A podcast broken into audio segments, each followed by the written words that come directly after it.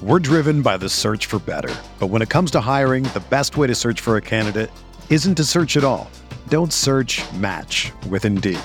Indeed is your matching and hiring platform with over three hundred fifty million global monthly visitors, according to Indeed data, and a matching engine that helps you find quality candidates fast. Ditch the busy work. Use Indeed for scheduling, screening, and messaging so you can connect with candidates faster. Leveraging over one hundred forty million qualifications and preferences every day, Indeed's matching engine is constantly learning from your preferences. So the more you use Indeed, the better it gets. Join more than three point five million businesses worldwide that use Indeed to hire great talent fast. And listeners of this show will get a seventy-five dollars sponsored job credit to get your jobs more visibility at Indeed.com slash Blue Wire. Just go to Indeed.com slash Blue Wire right now and support our show by saying that you heard about Indeed on this podcast. That's Indeed.com slash Blue Wire. Terms and conditions apply. Need to hire? You need Indeed.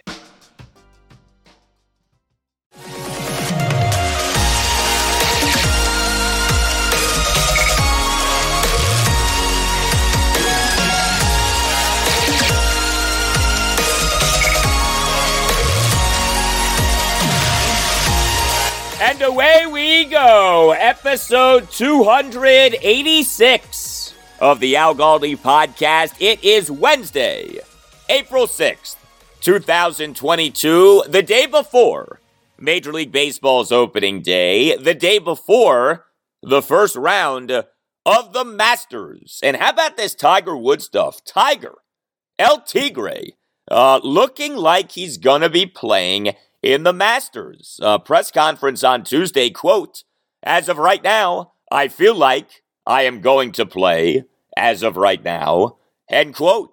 Uh, Tiger has a first-round tee time on Thursday morning of ten thirty-four. Nearly lost his right leg in that car crash in February twenty twenty-one. Doctors inserted a rod in the tibia of his right leg and plates and screws in his right ankle and foot. And now he appears to be on the doorstep of once again playing in his tournament, the best major in golf, the Masters. Hello and welcome to a Wednesday installment of the Al Galdi podcast. Uh, we on Tuesday had yet another statement issued in the saga that has become the alleged financial impropriety of our football team, the Commanders. Uh, next segment, I'll react to that statement, which came from one of Dan Snyder's many, and I mean many, lawyers. What do you think that Dan's lawyers are charging him? Like, how much has Danny spent on lawyers over the last two years? We can only imagine. You know, who knows where all of this scandal stuff is going to lead us in terms of Dan's future as owner of the Commanders. But I do know this with total and complete certainty. The lawyers, oh, they're getting paid.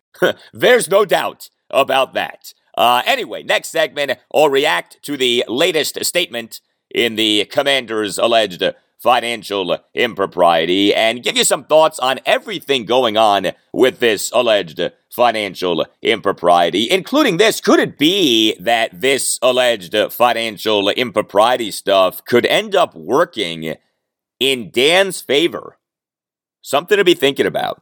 Also on the show, I will talk Commanders football. Uh, we can't just be all scandal all of the time. Uh, we have to preserve our sanity. And so I'm going to talk Carson Wentz with the host of a top Indianapolis Colts podcast, Cody Felger. Uh, he is the host of Bring the Juice, which is a Colts podcast. And yes, the name of the pod is Bring the Juice. I'll have to ask Cody, does he likey the juice? You like it in juice, eh?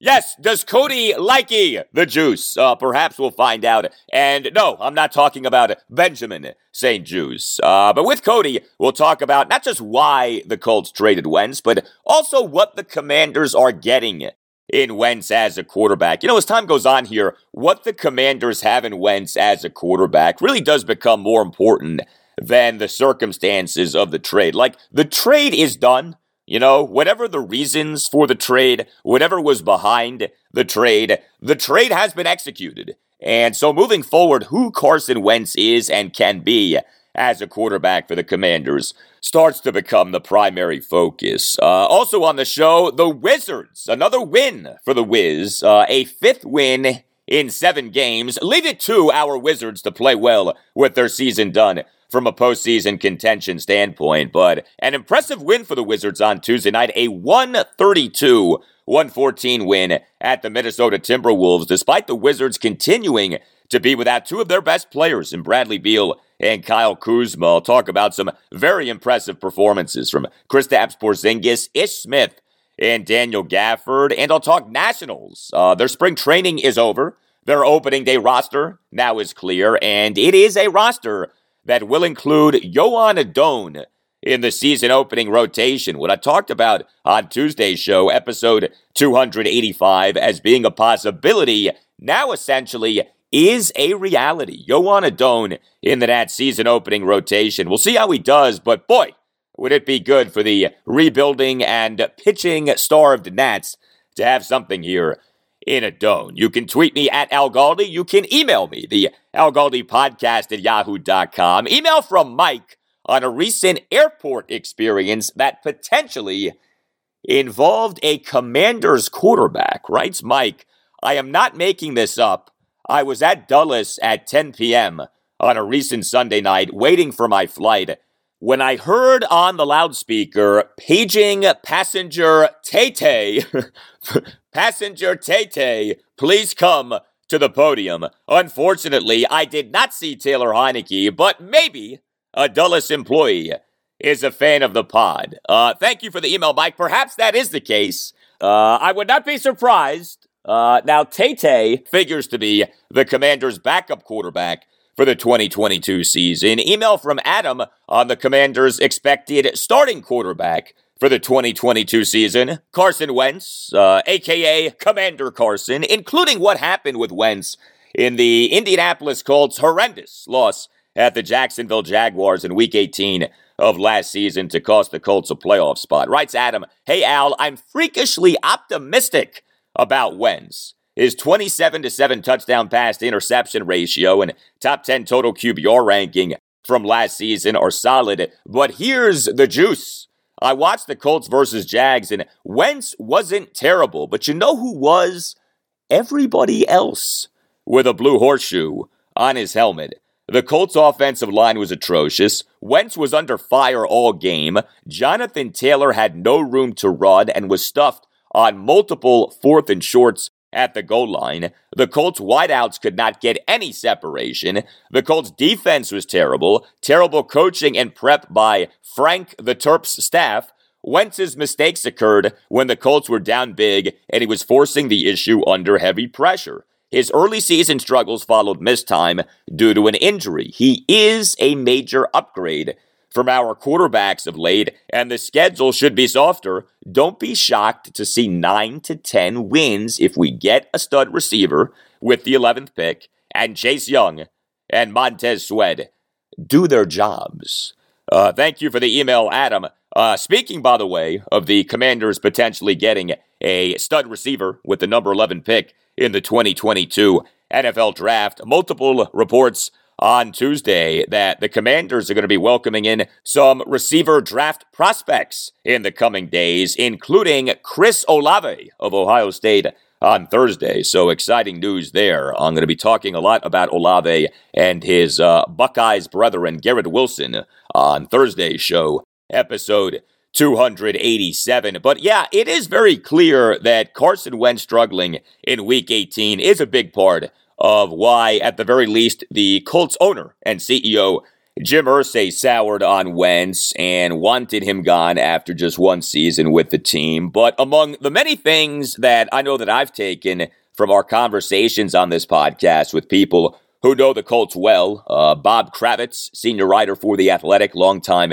Indianapolis sports columnist. He joined me on episode two sixty-nine. Uh, Colts insider Mike Chappell of Fox fifty-nine, C B S four Sports in Indianapolis. He joined me on episode two seventy-seven. Is that what happened with the Colts in Week eighteen last season wasn't just about Carson Wentz. Uh, now, he was a part of what happened with the Colts in Week eighteen of last season. You can't just absolve him of what happened, but he was far from the Colts' only problem in that game. Well, if you have any problems with or questions about your skin, contact Doctor George Verghese in the Mid-Atlantic Skin Surgery Institute of Maryland. Whatever your dermatological needs may be, Doctor George Verghese and the Mid-Atlantic Skin Surgery Institute of Maryland are there for you. Doctor Verghese is a board-certified dermatologist and Mohs surgeon. He is one of the nation's premier dermatologists. He is a big Commanders fan. He is a loyal listener of this podcast, and operating under his direction is the Mid-Atlantic Skin Surgery Institute of Maryland. The institute focuses on medical skin care, cosmetic procedures, and skin cancer diagnosis and comprehensive care. Doctor George Verghese and the Mid-Atlantic Skin Surgery Institute of Maryland offer treatments for conditions such as acne, psoriasis, and eczema. Doctor George Verghese and the Mid-Atlantic Skin Surgery Institute of Maryland offer state-of-the-art services such as Botox, laser hair removal, and chemical peels. Doctor George Verghese and the Mid-Atlantic Skin Surgery Institute of Maryland offer advanced treatments for many skin cancers. Heck, Doctor George Verghese and the Mid-Atlantic Skin Surgery Institute of Maryland offer free skin cancer screenings. To find out more, call three oh one, three nine six, three four oh one. That's three oh one, three nine six, three four oh one. Make sure that you mention that Al Galdi sent you, but that phone number is three oh one, three nine six, three four oh one. You can also visit mid atlantic skin dot com. That's mid atlantic skin dot com. For excellent and comprehensive skincare, contact Doctor George Verghese in the Mid-Atlantic Skin Surgery Institute of Maryland, and make sure that you mention that Al Galdi sent you.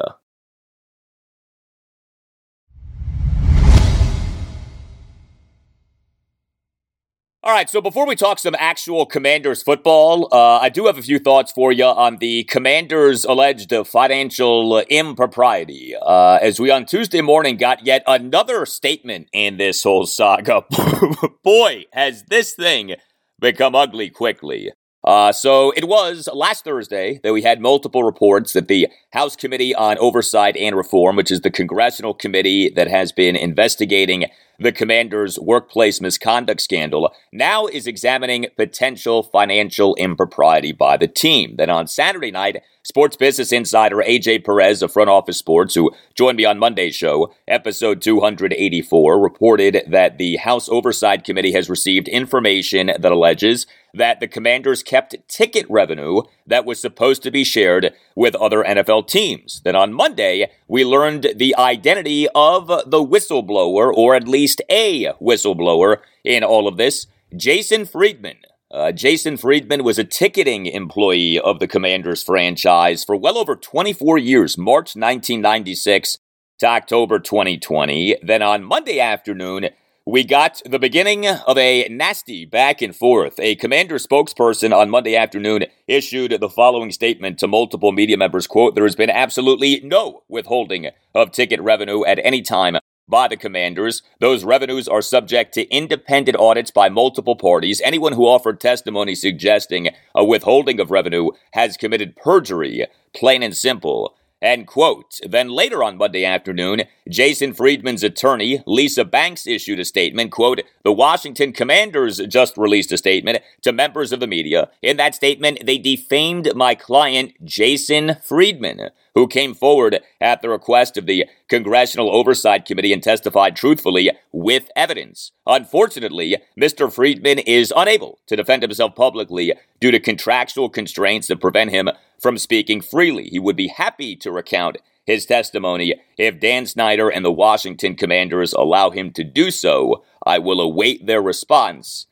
End quote. So all of that brought us to Tuesday morning when we got yet another statement, uh, this time from Commanders attorney Joseph Tacapina. Quote, "The Commanders did not reference Mister Friedman or anyone else by name in their statement. However, if Mister Friedman believes he has been defamed, he should bring a defamation suit The Commanders will gladly accept service and vigorously defend any such claim.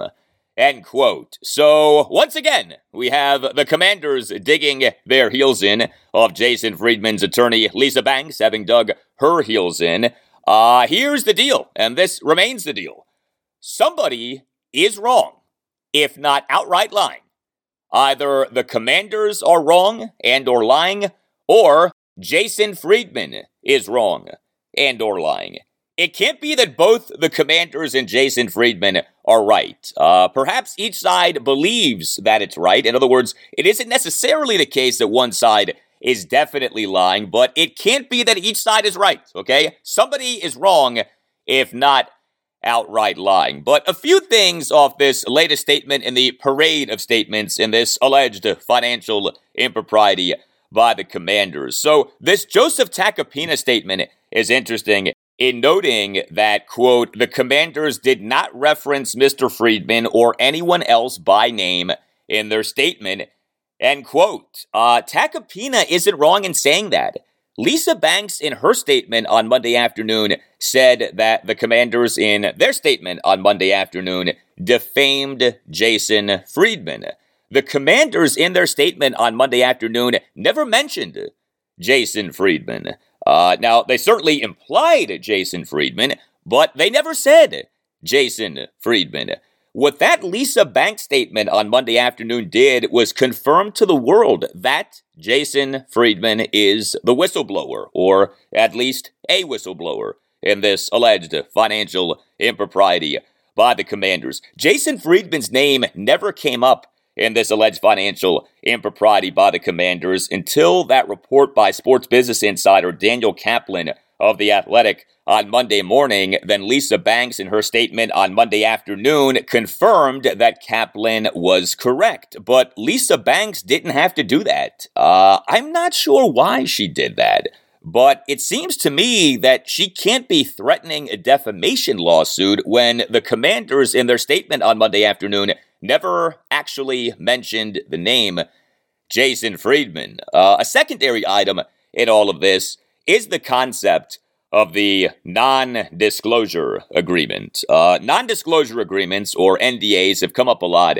in the Commanders' workplace misconduct scandal. Uh, Dan Snyder is known for having employees sign N D As. He's certainly not alone in this regard. Plenty of companies have employees sign N D As. You can always email me, the Al Galdi podcast at yahoo dot com. Email from Mike A. Hey, sorry if I missed this, but wonder if you could help us out understanding these N D As that Dan Snyder has everyone signed to keep silent in the face of his illegal and or unethical activities. Uh, as you know, attorney Lisa Banks has implied that Jason Friedman is prohibited via an N D A from speaking freely on the matter, publicly, I suppose, because he did testify to Congress. But this got me wondering, do N D As really prohibit individuals from coming forward with evidence of crimes?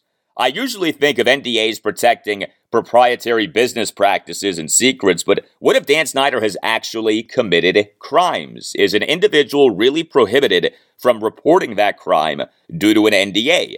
That just doesn't seem right. Anyway, maybe we'll be able to get back to actual football talk sometime. Let's hope Carson Wentz shocks the world and returns to form this year. I know it may be a long shot, but we Coms fans got to have something to hope for. Keep up the great work, Al. Love your show. Well, thank you very much, Mike, uh, and good questions that you raise in that email. Uh, I am no lawyer, okay? But I do know that N D As, for the most part, cannot be used to protect someone who has committed a crime. In other words, if you witnessed a crime as an employee and your employer has you sign an N D A, you can report that crime and not be held to the N D A that you have signed. And that makes sense, right? I mean, if your boss robs a bank uh, and makes you sign an N D A, that N D A should not be legally enforceable to where you can't report that your boss robbed the bank. Uh, I also know that if you're subpoenaed, you can break your N D A. A subpoena trumps an N D A. What I don't know, though, is whether voluntarily speaking to Congress allows you to break your N D A. And it doesn't appear as if Jason Friedman testified before Congress because he was subpoenaed. It appears as if he testified voluntarily, or perhaps he was asked to testify and he obliged in testifying. Uh, although his attorney, Lisa Banks, in her statement on Monday afternoon said that Jason Friedman, quote, came forward at the request of the Congressional Oversight Committee and testified truthfully with evidence, end quote. So that would suggest that Congress asked Jason Friedman to testify, but was he actually subpoenaed?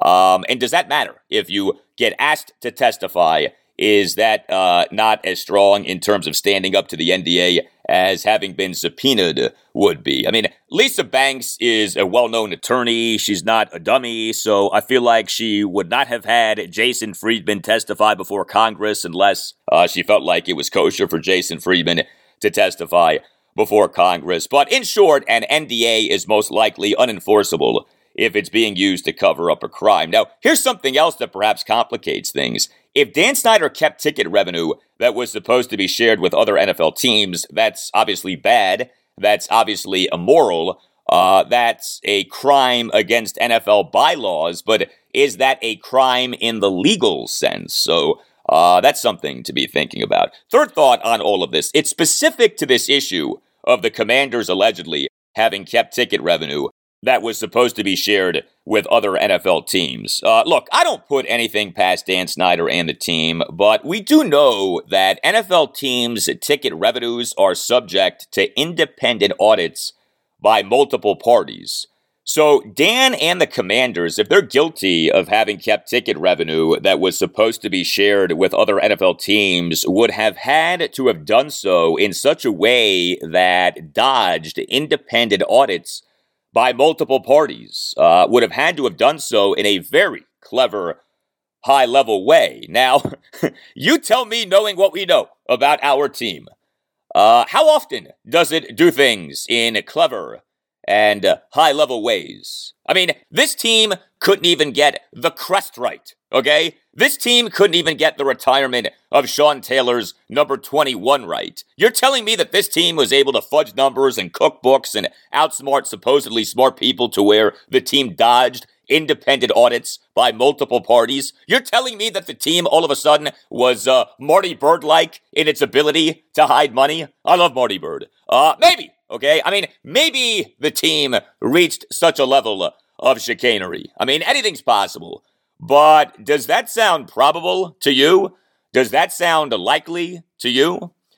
You know, so much of this comes down to evidence. Uh, does this guy, Jason Friedman, have actual legitimate evidence that the Commanders kept ticket revenue that was supposed to be shared with other N F L teams? Daniel Kaplan, in his report on Monday morning, said that, quote, Friedman supplied no evidence to back up his claims, end quote. But Lisa Banks, in her statement on Monday afternoon, said that Jason Friedman, quote, came forward at the request of the Congressional Oversight Committee and testified truthfully with evidence, end quote.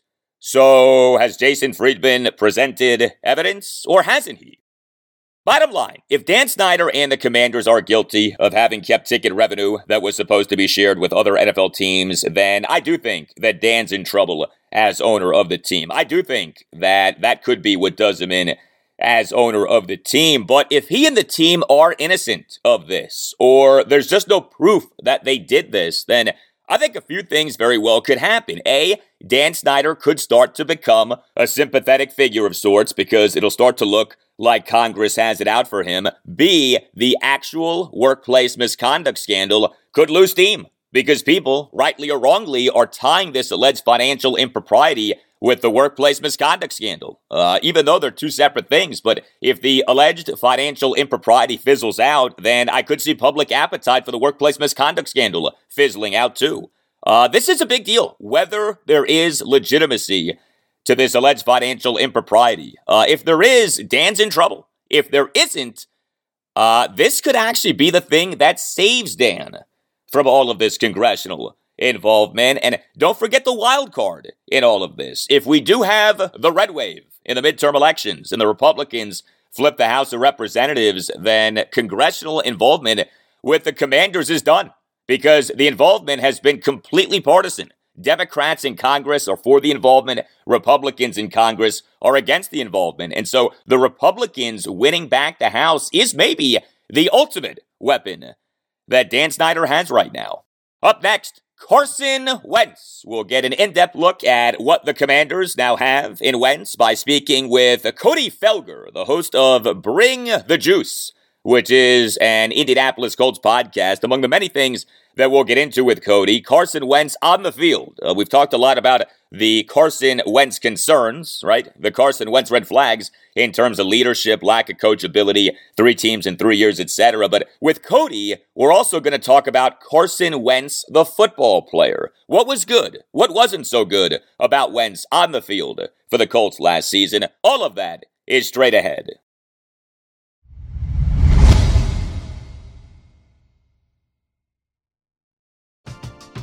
We're driven by the search for better. But when it comes to hiring, the best way to search for a candidate isn't to search at all.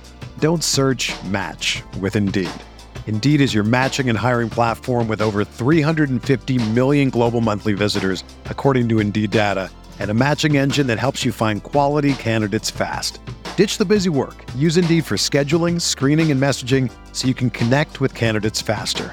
Leveraging over one hundred forty million qualifications and preferences every day, Indeed's matching engine is constantly learning from your preferences. So the more you use Indeed, the better it gets.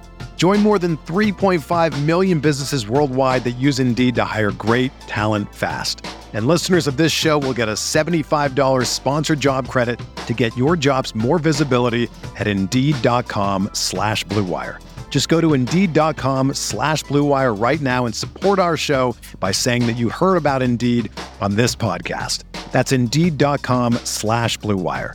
Terms and conditions apply. Need to hire? You need Indeed. Wyndham Hotels and Resorts makes travel possible for all. Whether it's the long haulers looking for a great cup of coffee, a roomier rest for the on a whim road trippers, or a place to make summer memories with the whole family. No matter who you are, where you're going, or why, with twenty-four trusted brands to choose from like La Quinta, Days Inn, and Super eight, your Wyndham is waiting. Get the lowest price at Wyndham Hotels dot com. Restrictions apply. Visit website for more details.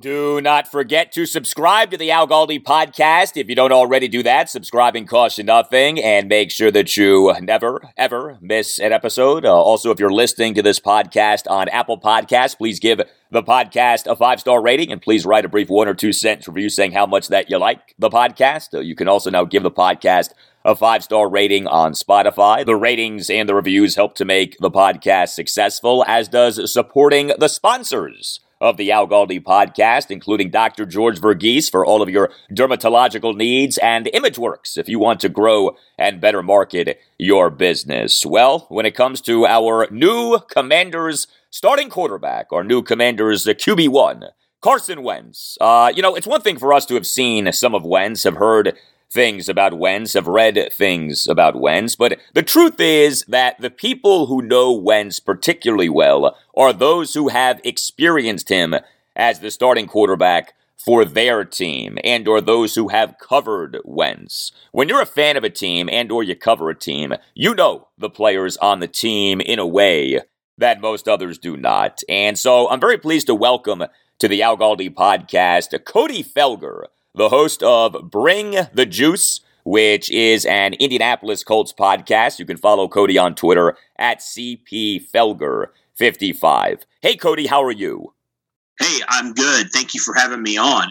I appreciate you coming on, man. So we're now a little less than a month removed since uh, the Commanders and the Colts agreed on this Carson Wentz trade. They agreed on the trade on March ninth. Uh, given the benefit of some time now, the Colts, of course, have since traded for their new quarterback, Atlanta Falcons quarterback Matt Ryan. What is the prevailing feeling in Indianapolis about the trade of Carson Wentz to the Commanders? Yeah, I mean, I think for the Colts, it's kind of like a trying to recoup what we lost from that pick from Philadelphia again a year ago.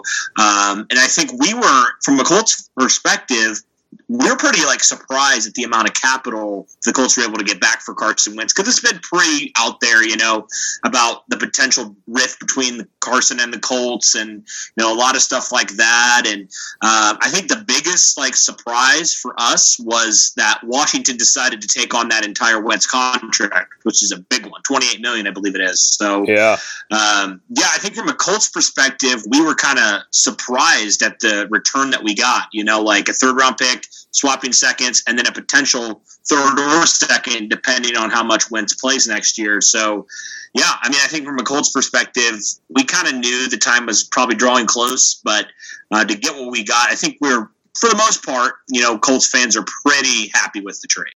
A major topic of conversation here in the Washington, D C area has been why the Colts parted ways with Carson Wentz just a year after trading for him. As you see things, what went wrong for Wentz with the Colts? I think just right from the start, you know, there was some rift between him and the organization, you know, with the whole vaccination, him deciding to not get vaccinated. Um, again, you could have your opinion on that, but I think from a Colts perspective, that maybe was the start. Even before the season started, there was some potential, like, people who weren't necessarily a fan of Wentz because of that. And then there was just things like not – I think the Colts ultimately decided that they didn't feel like he was the right leader for their team. They didn't. They weren't comfortable with putting him as a leader of their organization. And I think that should tell you something right there, because Frank Reich took, he even said he stuck his neck out for Carson Wentz, right? I mean, we, people have been saying Frank Reich's a quarterback whisperer, right? Like that's, that's been kind of the, the common thing that people have said, because honestly, you look at the quarterbacks they brought in and the quarterbacks they had, like Andrew Luck had a great year in twenty eighteen, one of his best years. Philip Rivers had a nice bounce back year. Even Jacoby Brissett, you know, we saw what he did last year with the Dolphins. You're like, wow, Wright got a lot out of him, probably the most out of him. So, and I said this actually at the beginning of last offseason when the Colts traded for him. I said, man, if, if Carson Wentz fails, it's not because of the Indianapolis Colts, it's because of Carson Wentz. And I think that's what we saw. Like, it wasn't a – when you look on paper, okay, it's not that bad. Like, twenty-seven and seven, like, that's the thing that people like to say, touchdowns to interception ratio, but – I think overall, you know, there's a lot more like in-game stuff that tells more of the story, right? I mean, you saw how much at the end of the year the Colts were not having Wentz throw the ball. Like they were just fully relying on Jonathan Taylor at that point. And then when they needed Wentz to step up, he just didn't. You know, I know the team in the last couple of weeks, especially in Jacksonville, didn't step up. But, you know, I think the, the thing was like with all their other quarterbacks, they felt like those guys – were able to take the team to the next level. And there was a belief amongst the Colts organization, I think, that, you know, if they didn't have Carson at quarterback, they probably would have made the playoffs. You know, they, they lost two in a row there. They had, you know, they had beaten some really good teams, right, on their way to, you know, sitting at nine wins. You're looking good. You're nine and six. You're like, okay, you're probably going to make the wild card at the very least. And then you just kind of crap the bed, and it's just like, what happened? And I think I think it was obviously some to do with play in critical situations, but also just more from a leadership standpoint. They didn't feel like Carson maybe was able to take some hard coaching that he needed to take, um, or he wasn't – and also he wasn't able to – he was kind of a little bit stubborn in his ways, kind of set in his ways a little bit, wasn't willing to grow and learn. And, you know, I feel like with Frank Reich, it's like – man, if you can't, if you can't like flourish with Frank Reich, there might be some other issues there. So, um, one of my, you know, fellow podcasters, he brought up a really good point. It's like, yeah, we, we talk about that Reich and Wentz connection, but that's been a, that was a couple of years that they were set apart. They were separate. So, I think, you know, to, to co- go back to Carson Wentz real fast, like I think on paper he's a good, he's a good quarterback. He's a fine quarterback, about a mid-tier quarterback, I would say. Um, But there's a lot more under the surface. It's kind of like the iceberg of the car of Carson Wentz that you don't see when you initially trade for him. Like I've seen just different people who, you know, within the, the D C community and stuff, um, who, who like to point out some stats. Honestly, a year ago, I was probably talking about as well. Um, but there's a lot more beyond the surface um, that I think people will figure out. And again, hopefully it's not a distraction like with the Commanders like it was last year, but those were just some of the reasons why it just didn't work with Indianapolis. You know, it wasn't necessarily that Carson was a bad quarterback. I think you guys are getting a good quarterback, and especially with the weapons that Washington has, um, it could serve him very well. But Yeah, I, I think there's just some questions around the leadership, and, and now there's been two teams that have kind of had issues. So that's kind of my perspective from, from a Colts fan right now, and just a Colts perspective in general. Did the leadership stuff with Carson Wentz come up during last season, or did the leadership stuff only come up after this season? Because there's a belief that the Colts trading of Wentz was owner-fueled, that this was very much a Jim Irsay decision. And so maybe all of this leadership stuff has been leaked to justify Wentz having been traded. Yeah, so the Colts are typically pretty close to the vest, I think, a lot of times. Like, a lot of this stuff isn't coming out. It came out a lot more at the end of the season, um, and I do wonder um, if those last two games really kind of sealed Carson Wentz's fate, because he had some really nice moments. You remember that Arizona game.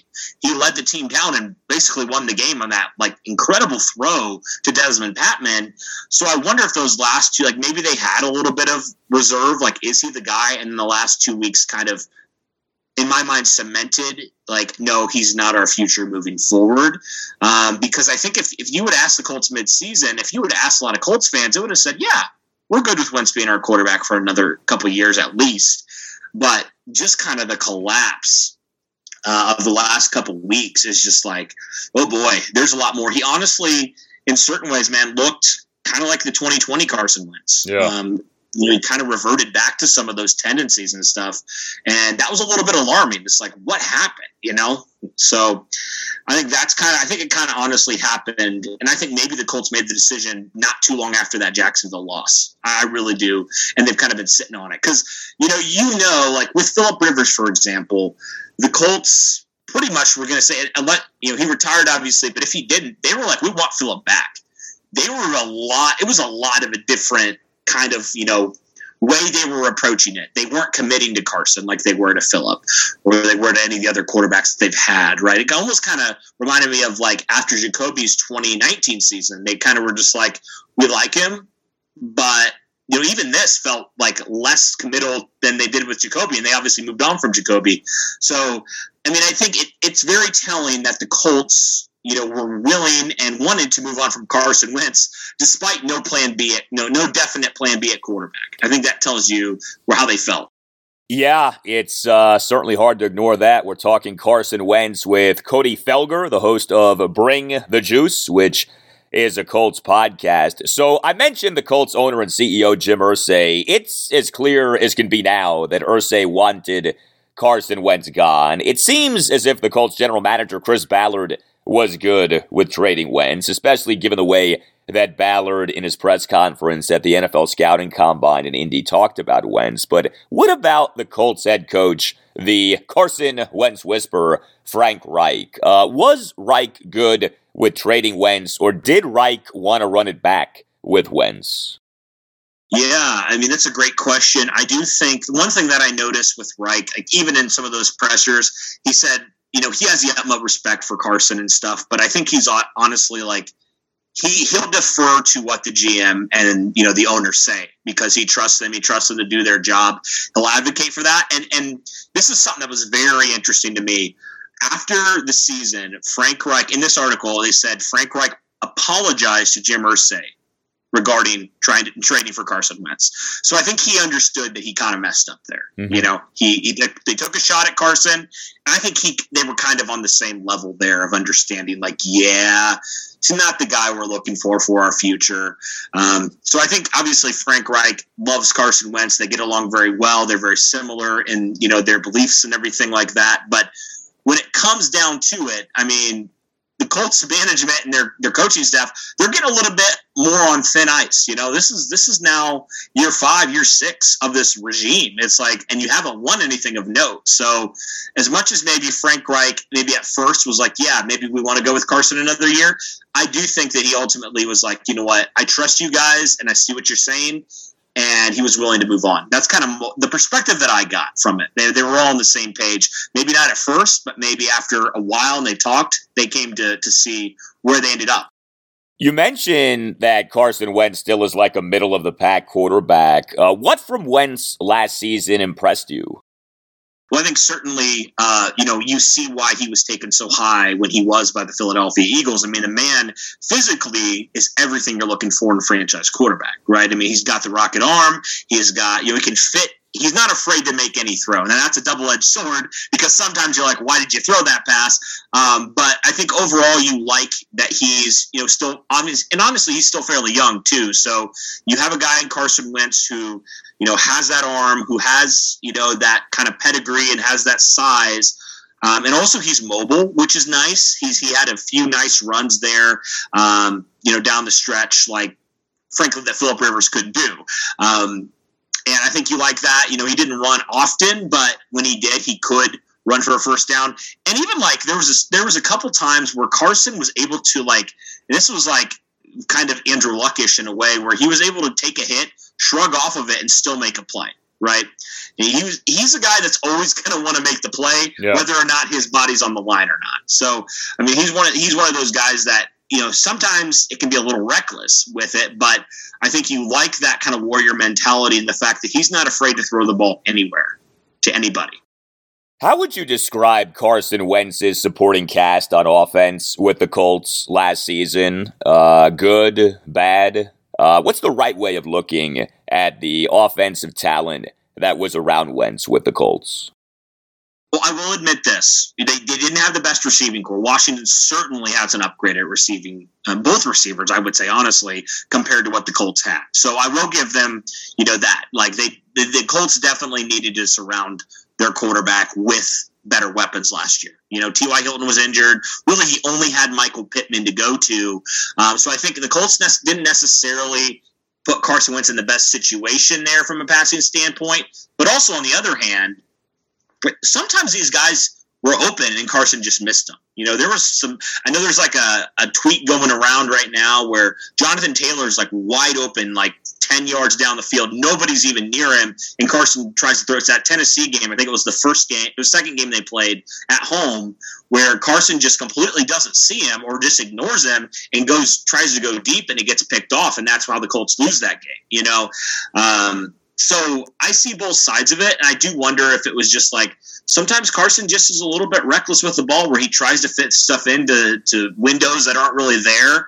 Uh, this is kind of how the Colts said it. They said he needs to be able to take the layups, right? He needs to take the easy passes when they come. And sometimes he, you know, he's a little reckless, and I think that was another reason why maybe some people in the organization weren't necessarily super happy with him, is because – it's a roller coaster, man. It's a roller coaster with Carson. Like, some weeks he looks fantastic. He looks like a top ten quarterback. And then there's other weeks you're like, dude, have you ever thrown a pass? Like, what is going on right now? Yeah. It, you understand when you see Carson Wentz play. Like, I thought it was all smoke and mirrors from the Philadelphia me- like media last offseason, but it's true, man. It was so true. Um, So good luck. It's going to be very interesting because he does have better weapons. So I do think it may translate to some better play. But also, you got to be – sometimes it's like, wow, Carson, that was an incredible throw. And sometimes it's like, Carson, what were you looking at, man? So it, it's going to be an experience for you guys. It's going to be.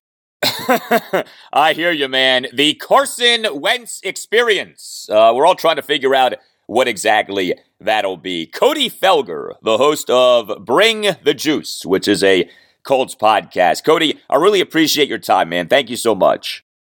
Thank you. You as well. Appreciate you having me on.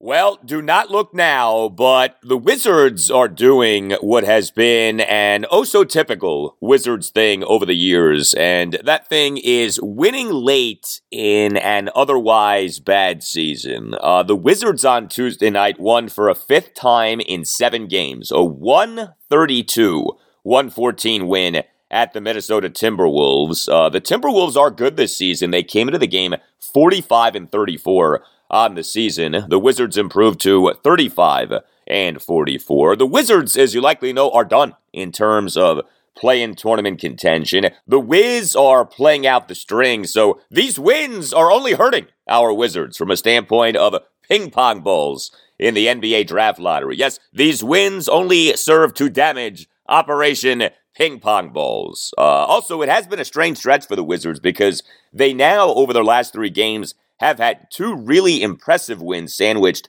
around a terrible loss. Uh, over these last three games, the Wizards either have been excellent or have been awful. Uh, Friday night, a one thirty-five one oh three rout of the Dallas Mavericks at Capital One Arena. Sunday afternoon, a one forty-four one oh two loss at the Boston Celtics. And now on Tuesday night, a one thirty-two one fourteen win at the Minnesota Timberwolves. So the Wizards have gone from a thirty-two point blowout of the Mavericks at Capital One Arena on Friday night to then a forty-two point loss at the Celtics on Sunday afternoon to now an eighteen point win at the Timberwolves on Tuesday night. Uh, the game was tied at seventy-eight in the third quarter. The Wizards then went on a forty-four twenty-one run for a twenty-three point lead in the fourth quarter at one twenty-two ninety-nine. Now, look, like I said, these wins are damaging the Wizards' N B A draft lottery opportunity, but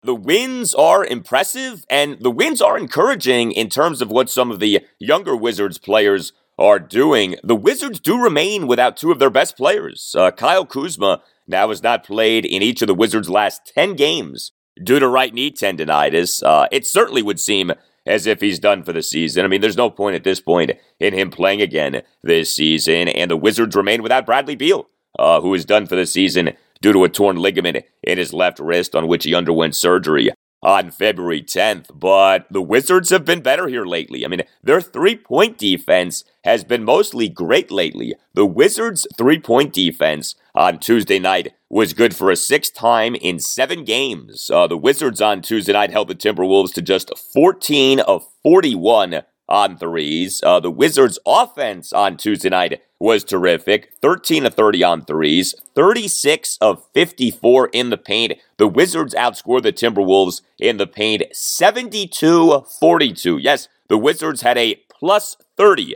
point differential in the paint on Tuesday night. Uh, Wiz did struggle on free throws, seven of fourteen. But how about this? The Wizards finished with thirty-eight assists versus just ten turnovers. Uh, we had another good game for Kristaps Porzingis, three of five on threes, eight of twelve on twos. He finished with twenty-five points and eight rebounds in just twenty-seven minutes, eleven seconds as a starter. I tell you, Porzingis has played well for the Wizards uh, since finally debuting for them off having been acquired by them on N B A trade deadline day on February tenth. You know, he's not playing a ton as a starter because of his knee issue, but he's been efficient. I mean, Tuesday night, twenty-five points in just twenty-seven eleven as a starter. Uh, Rui Hachimura continues to mostly do well lately. Good game for him on Tuesday night. three of four on threes, five of eleven on twos. He did go just two of six on free throws, but he finished with twenty-one points, five rebounds, four assists versus one turnover, and a game-best time plus-minus rating of plus seventeen in thirty-seven twenty-three as a starter. And then there was the Wizards bench. Uh, so Wizards head coach Wes Unseld Junior on Tuesday night played just eight players, but the three guys who Wes Junior played off the bench all delivered big time. Ish Smith. Ish happens. Uh, my man, Ish Smith on Tuesday night, twenty-nine fifty-one off the bench. Now he went just four of twelve on twos, but he went one of two on threes, and he nearly had a triple-double. Yeah, Ish, like Ice Cube back in the day, messed around and nearly had a triple-double. Eight points, fourteen assists versus no turnovers, and eight rebounds. Yeah, Ish on Tuesday night had fourteen assists versus no turnovers. Uh, as you may know by now, I love myself the Ish Smith assist-to-turnover ratio. The Wizards reacquired Ish on N B A trade deadline day on February tenth. He now has played in twenty-five games for the Wizards this season. Ish, over those twenty-five games, has one hundred thirty-four assists versus just thirty-four turnovers. Yes, one hundred more assists than turnovers. That's outstanding. Uh, Daniel Gafford was outstanding on Tuesday night. Wes Unseld Junior, interestingly, had Gafford playing at the same time as Kristaps Porzingis was playing. And Gafford was good. Uh, Gafford in thirty-one twenty-six off the bench, went ten of eleven from the field, all twos, four of five on free throws. He finished with twenty-four points, twelve rebounds, including three offensive boards, three assists versus no turnovers, and a game-best time plus-minus rating of plus seventeen. Here was Wes Junior during his post-game press conference late night on Tuesday night on Gafford. I think on the heels of, you know, last several games, I think it, uh, you know, he's had some good moments, but, uh, you know, from start to finish, I thought he was solid. Uh, his activity level, uh, his uh, discipline with his angles of his screens, uh, that was a big piece of it. And we got going early, uh, you know, early attacks and pick and rolls because his, his angles set all that up. Uh, and it's something that we've been stressing to see, you know, have the opportunity to do it, do it at a high level. Um, defensively, I thought he was, was solid. Uh, his activity, his awareness of guarding a shooter, you know, not you know, being overly aggressive and taking himself out of the play, but being able to get back, contest, uh, stay in the play. And uh, that's big for a guy who's struggled at times versus those, those type matchups. Yeah, good to see Gafford do as he did. Uh, also good off the bench for the Wizards on Tuesday night was Deni Avdija, uh, thirty-five thirty-nine off the bench. He went just two of seven on threes and just one of three on free throws, but he also went five of eight on twos and finished with seventeen points, eight rebounds, five assists versus three turnovers and two blocks. So really good production for the Wizards bench on Tuesday night with Ish Smith, Daniel Gafford, and Deni Avdija. Uh, West Junior on Tuesday night did, again, start Tomas Satoransky, a point guard, over Joel Neto. Seventh consecutive game that we've had that. Uh, Satoransky in just twenty seventeen as a starter went zero of one on threes, four of six on twos, finished with eight points, seven assists, versus one turnover. So Tomas Satoransky and Ish Smith on Tuesday night combined for twenty-one assists, versus one turnover. Uh, Neto was a D N P C D. Thomas Bryan was a D N P C D for a twelfth time in seventeen games. So, yeah, it's sort of like push-pull right now as a Wizards fan. I mean, I don't like that the Wizards are hurting their N B A draft lottery opportunity with these wins, but I do like the good performances that we're seeing from some of these guys, you know, especially Kristaps Porzingis, Rui Hachimura, Daniel Gafford, and Deni Avdija. Uh, the Wizards have just three regular season games left, including a game on Wednesday night. The Wiz will be at the Atlanta Hawks Wednesday night at eight.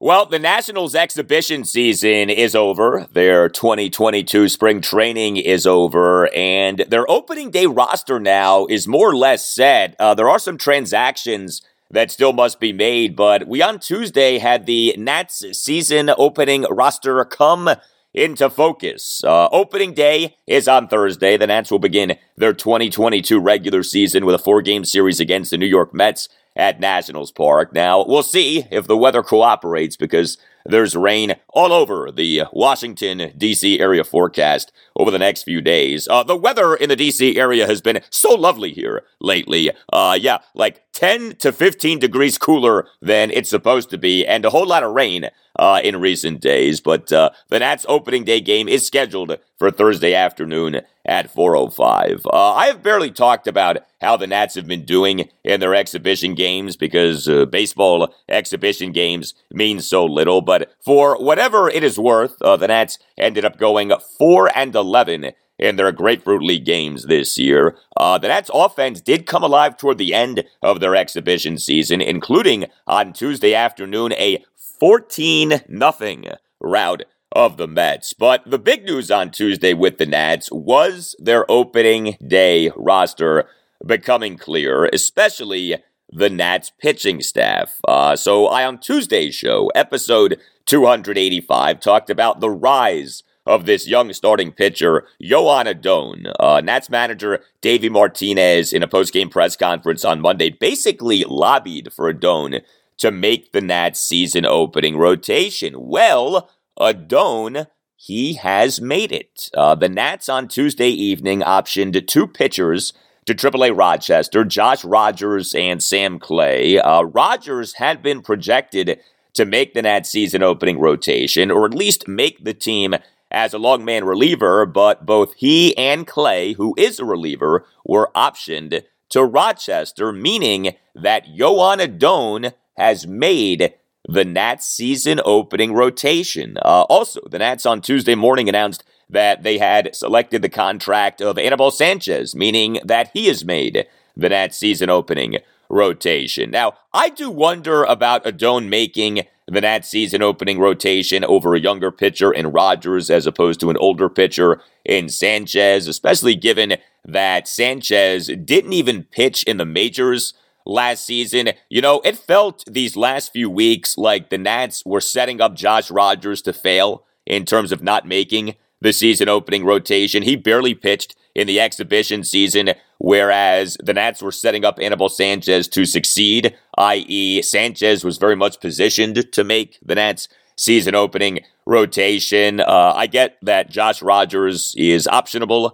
Uh, Anibal Sanchez is with the Nats on a minor league deal, but again, didn't pitch in the majors last season. He's an older pitcher. Like, where exactly is Anibal Sanchez taking you? So I do wonder about uh, Adon taking Rogers' spot as opposed to Sanchez's spot. Like, why couldn't you have gone with Adon and Rogers in the rotation and not Sanchez? But I'm happy for Joan Adon. I mean, a guy like him is exactly what the rebuilding Nats need, a young pitcher uh, coming out of basically nowhere here to maybe be a diamond in the rough. The twenty twenty-two season will be Adon's age twenty-three season. The Nats signed Adon as an amateur free agent out of the Dominican Republic in July two thousand sixteen. He's best known for starting the Nats season finale last year, and he pitched well in that game. The Nats last October third recalled Adon from triple A Rochester to start the Nats' final game of the twenty twenty-one season. He had thrown a total of eighteen innings above the high level in the minors in the twenty twenty-one season,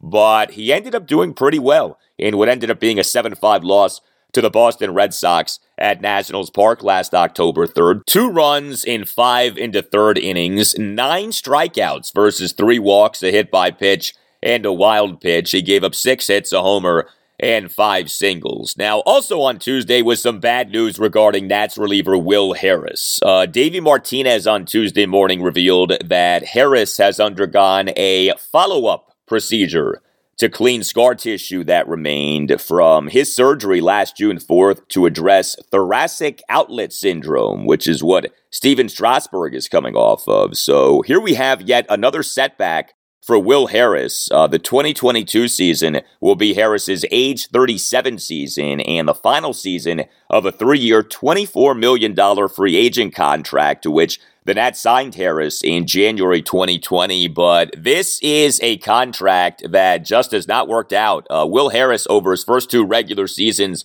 with the Nats, has totaled just twenty-three and two-thirds innings, uh, and this is off Harris over the previous five seasons, twenty fifteen through twenty nineteen, uh, having been good and mostly durable for the Houston Astros. You know, the Nats never seem to have any luck with relievers. When the Nats don't acquire relievers with impressive resumes, the bullpen ends up being bad, and we say, why didn't the Nats acquire any relievers? And then when the Nats do something like sign a Will Harris, who has an impressive resume, the signing doesn't work out. Uh, the Nats president of baseball operations and general manager, Mike Rizzo, the guy is like darned if he does and darned if he does not.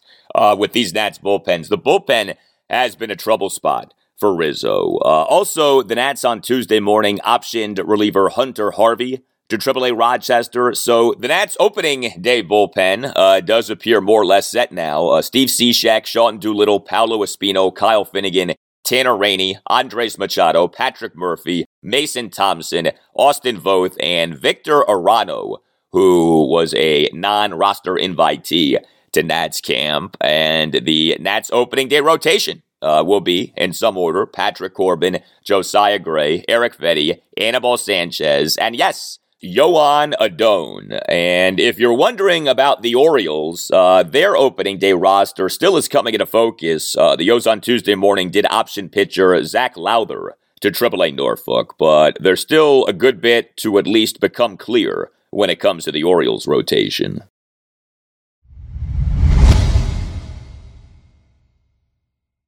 All right, before we call it a show, another Georgetown player has entered the N C double A transfer portal, Kobe Clark.